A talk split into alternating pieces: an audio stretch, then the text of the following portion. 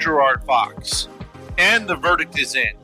And for all of you subscribers, and now there are thousands of you out there, which is fantastic. And I told you the guests would get very special. This is another one. This is our 20th episode. And next year, we're going to probably think about a radio program. How about that? All right. Today, I have Richard Faughnan. He's not just any guest.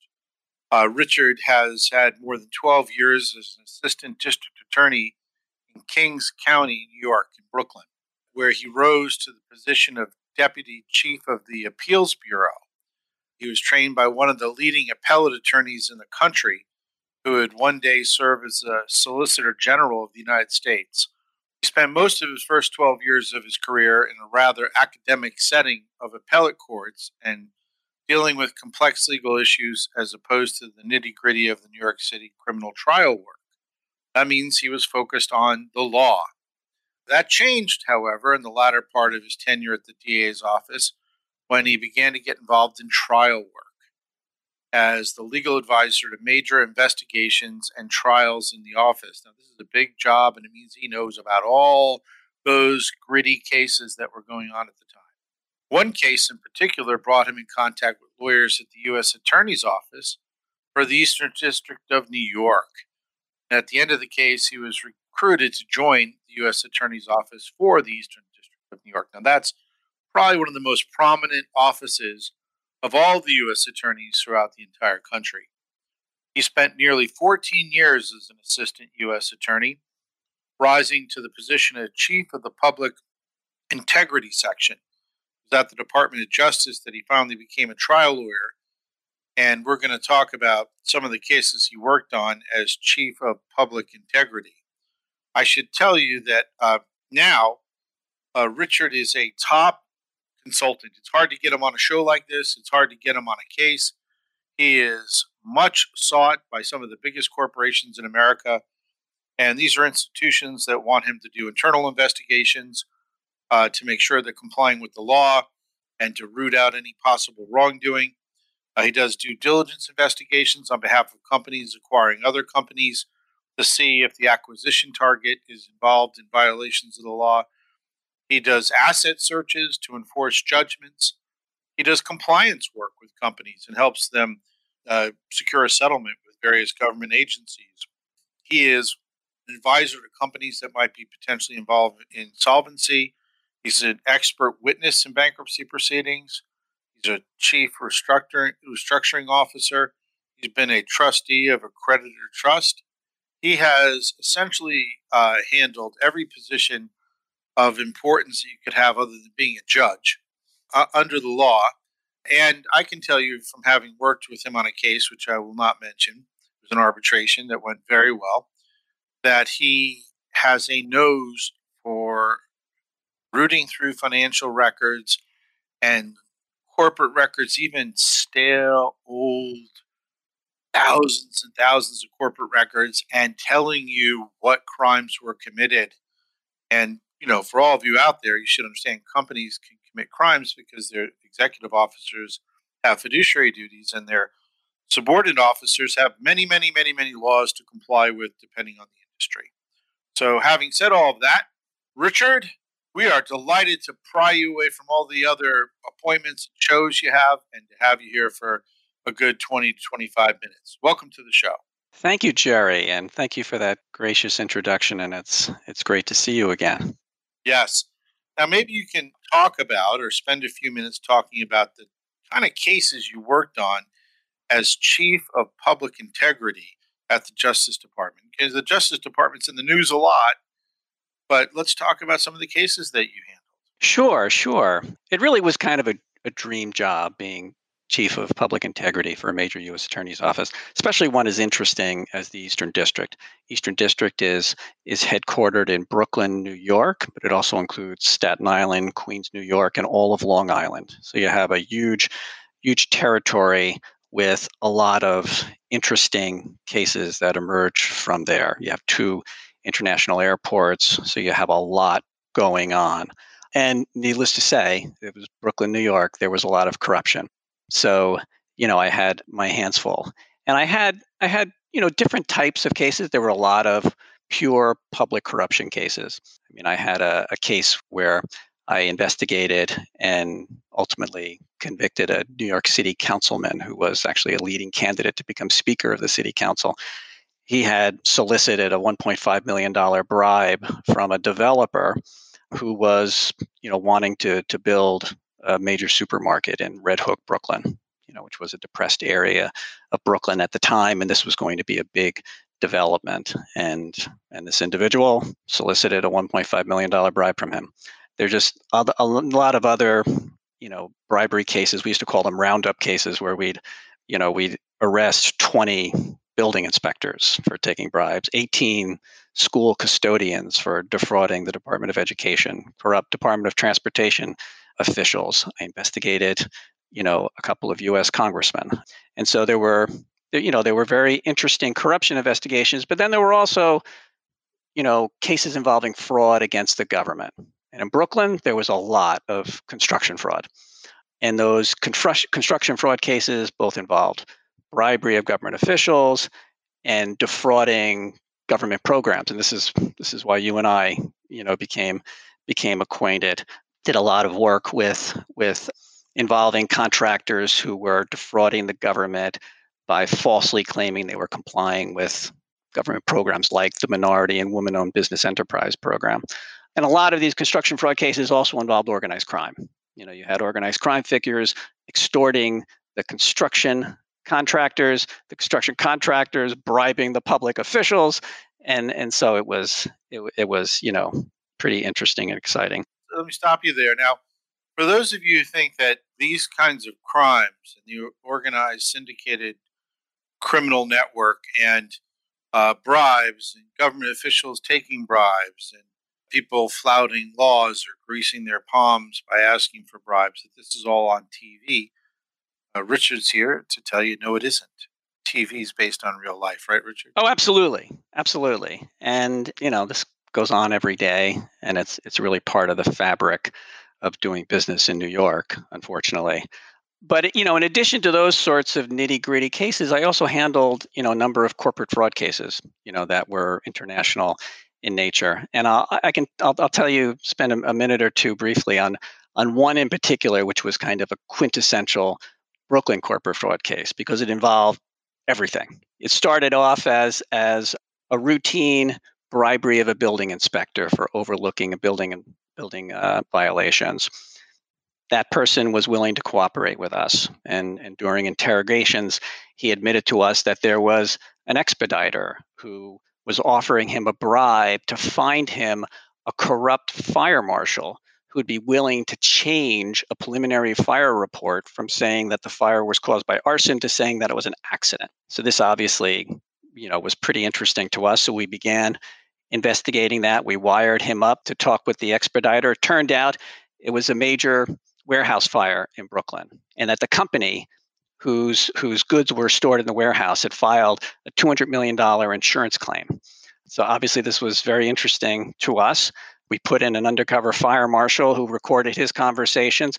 Ultimately, this blew up into bribery of a public official, arson, securities fraud case because the company was defrauding its investors by falsely representing that it was doing much better than it was. It had a fraction of the inventory in that warehouse that it claimed to the insurance company. So it was an insurance fraud.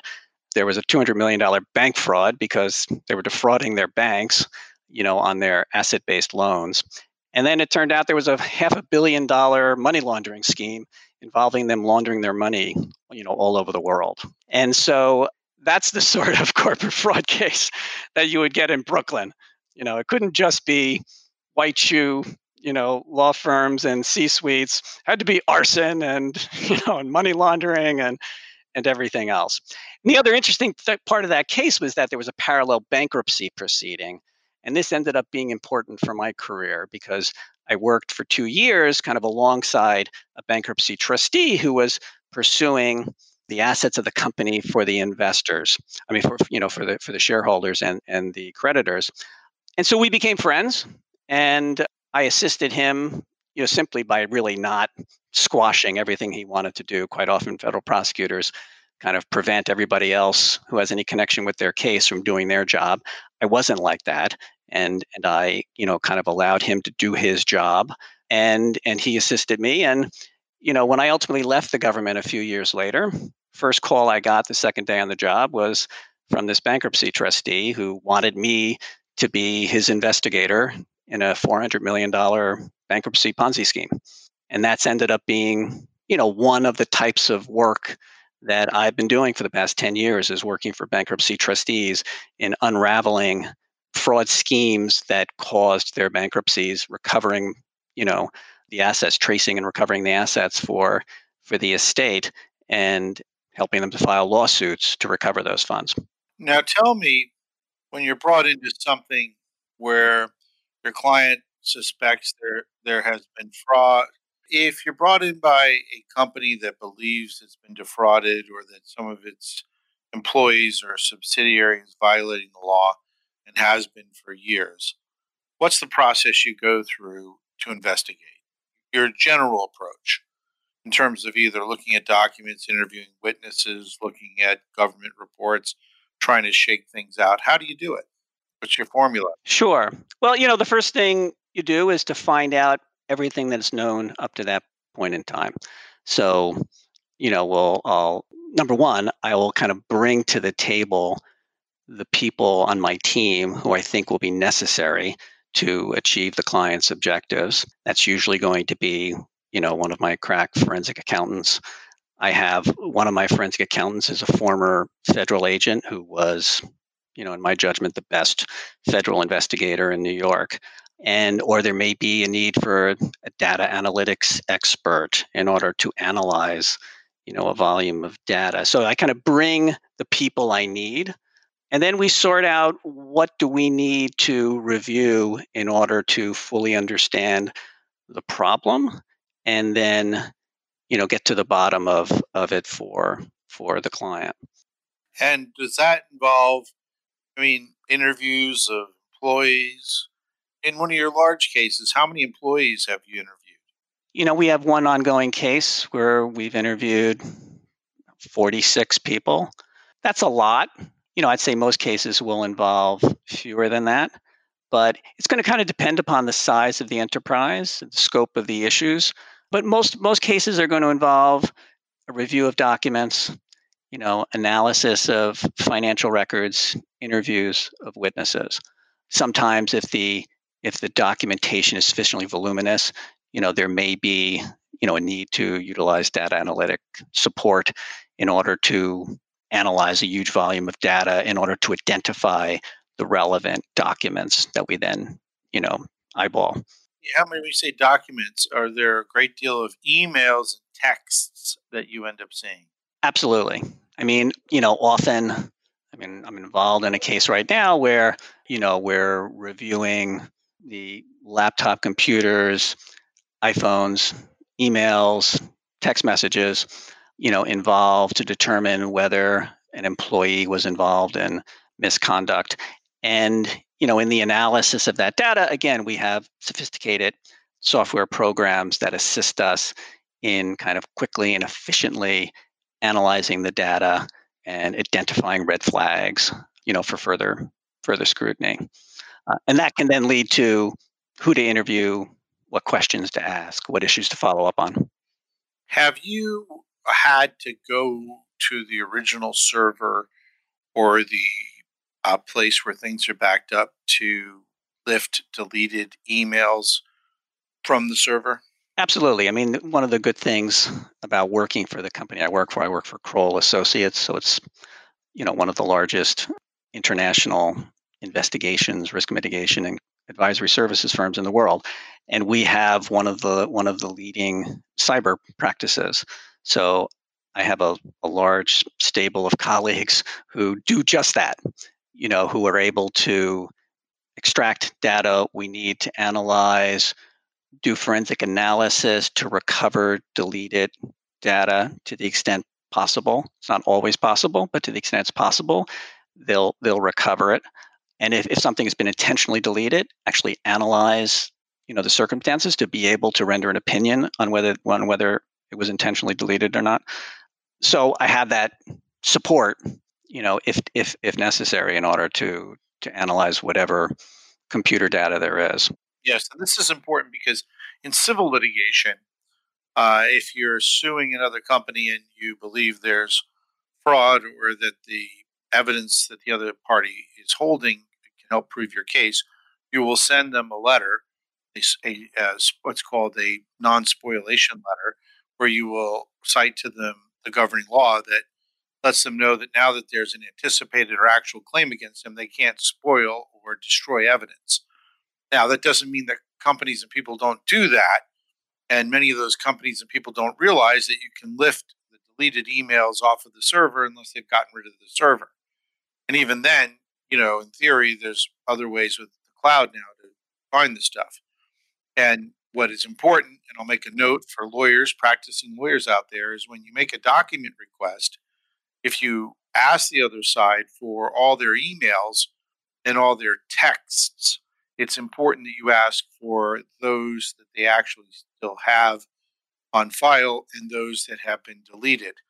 Courts will enforce that request 9 out of 10 times, and that will allow you to bring in the type of people that work with Richard, and there's, you know, pockets of them throughout the country.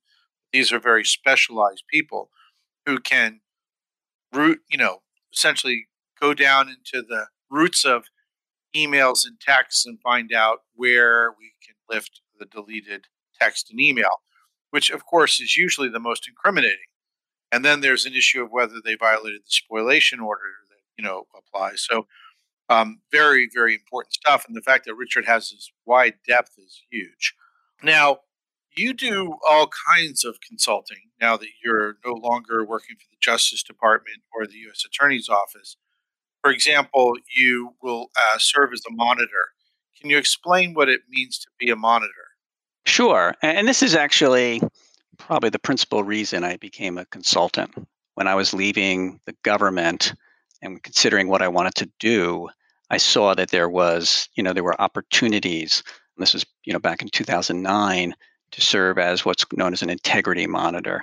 And, you know, that is a private, you know, professional who's appointed typically by a court or by a government agency to oversee a company that's gotten into regulatory or criminal problems. It can arise in a whole kind of variety of contexts. It could be part of a settlement agreement where the company is required to accept a monitor for a period of years, or it could be in the context of a company wanting to do business with the government and the government is insisting on a monitor because of prior regulatory difficulties the company has had. And the monitor, it's a great role for someone like me because it involves an investigative function, a compliance function, and, you know, you kind of sit between the company and the government, and you both tell the government whether the company is complying with its obligations, and you help the company realize what it needs to do to meet the expectations of the government and to get the government off its back. So it's really kind of it's a hybrid role, a really unique role in the legal profession. And I find it particularly rewarding because, unlike as a prosecutor, where really my tools were investigate, don't investigate, prosecute, don't prosecute, you know, determine what the sentence is, here, you know, it's help the company to become rehabilitated so that it's a good corporate citizen again and is recognized as such by the government, so that it's not, you know, subject to this sort of special heightened scrutiny. Well, that's huge, by the way. And do companies sometimes come to you ahead of time realizing that they've stepped over the line with respect to some rules, regulations, or laws, and they want to go in with their civil or their criminal lawyers to the government and the agency involved and say, hands up, we did something wrong, but we've already got this great guy and company, Richard Faughnan and Kroll. They're monitoring us, so we're on a self-rehabilitated program. Does that happen? It does happen, and I think it's a very effective maneuver sometimes to head off, you know, government imposition of a monitor that may, you know, even be, you know, more significant or more intrusive. And it's important for a company to choose someone who's independent and who the government will respect. But, you know, that does happen. Essentially, someone like me is called in to do an independent investigation, figure out if the company really does have the problems that the government suspects it may have, and then help the company implement reforms so that it reforms itself before the government, you know, gets to the point of wanting to charge it or even, you know, formally announce an investigation. Yeah. And now when you worked for the government, you worked principally in New York, but now as a consultant, you work all over the place, correct? No, it's true. It's true. I mean, one of my monitoring engagements, I monitored one of the 10 largest banks in the world. And I, you know, was traveling throughout Asia and Europe in that capacity as the monitor of this financial institution. And so, I mean, I've spent a lot of time in Tokyo and Hong Kong and Vietnam and Singapore. And so, you know, that was fascinating and professionally very rewarding to work with people all over the globe. Do you speak any other languages? You know, I don't. Yeah, I don't either. We have lawyers in our firm that speak 20 different languages, but I was just curious in your travels. Well, I want to give a little testimonial here. I've worked with Richard. When you suspect fraud and you need to compile a record of it because you can't, and you just saw it with the election, you can't come with just a general sampling of fraud. You have to get your hands around the totality of it and be able to put it on a scale almost so that, you know, the reviewing court knows how much and how pervasive the fraud was. And of course, one of the problems that you saw with the election fraud is it takes a lot of time because, for example, for something like that, you have to interview hundreds of people in each state, have them flip and turn on some people who were directing them to carry out illicit activity, round up all kinds of evidence that's real, admissible in a court, documents that can be authenticated as false or falsely submitted. And then you have to, in that case, be able to prove that the number of fraudulently procured or submitted or blocked votes would have had an impact on the election. And there's just not a time frame. You know, that issue becomes one for regulatory reform if you believe that it is an issue and needs to be addressed. But, and the point I want to drive home with Richard is that his investigations can take years. Isn't that correct? Some of them, yes. You know, we essentially try to get to the bottom of issues as quickly and efficiently as possible. Monitoring engagements, for instance, sometimes can go on for several years till the government is satisfied that the company has reformed. Internal investigations, they really do, you know, there's a variety of lengths. Sometimes, you know, after a couple of months of looking into a matter, you conclude that there's not a problem.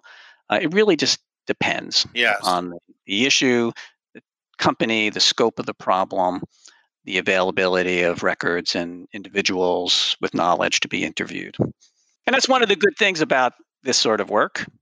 And it was the same thing when I worked for the Department of Justice. It's all different. Every case is different. You know, there's variations on a theme, but, you know, there's always something new which keeps it fresh and interesting. Well, I can tell you that the most amazing thing about working with Richard was that we had a case that involved, you know, if I had a spectrum of illegal, illicit, and fraudulent activities, it involved maybe half of them or more. You know, so he had to be able to switch between money laundering, pension fraud, tax evasion, fraudulent conveyances, violations of regulations that have to do with the construction industry, bribes, this, that, and the other thing, and be able to categorize it and summarize it for, you know, the judge, in this case, an arbitrator, so that they could understand it and it wouldn't be minimized. Richard, we're almost at the close here. How do people get in touch with you? Because you are one of the most sought after advisors, counselors, investigators, experts, monitors. how do they get in touch with you? Sure. Well, my email is richard.faughnan, F-A-U-G-H-N-A-N, @Kroll, Kroll.com. And my phone number is 212-833-3274. That's 212-833-3274. And my firm's site is www.kroll.com. And I will tell the audience out there of corporate executives, general counsel, people who own small businesses, people in the construction industry, finance industry, banking industry, film industry, any industry that gets audited or that has legal issues that have to be investigated or they want their own expert. Richard prepares reports that are not just thorough and can be understood by a judge or a jury, but are admissible because he understands, you know, from having been a prosecutor, what is admissible proof, which is a whole other subject we won't get into today. Richard, great to see you. Happy Hanukkah, Merry Christmas, Happy Holidays. Stay safe there in New York. And thank you for being on this show, The Verdict Is In. Thank you, Jerry. Have a great holiday.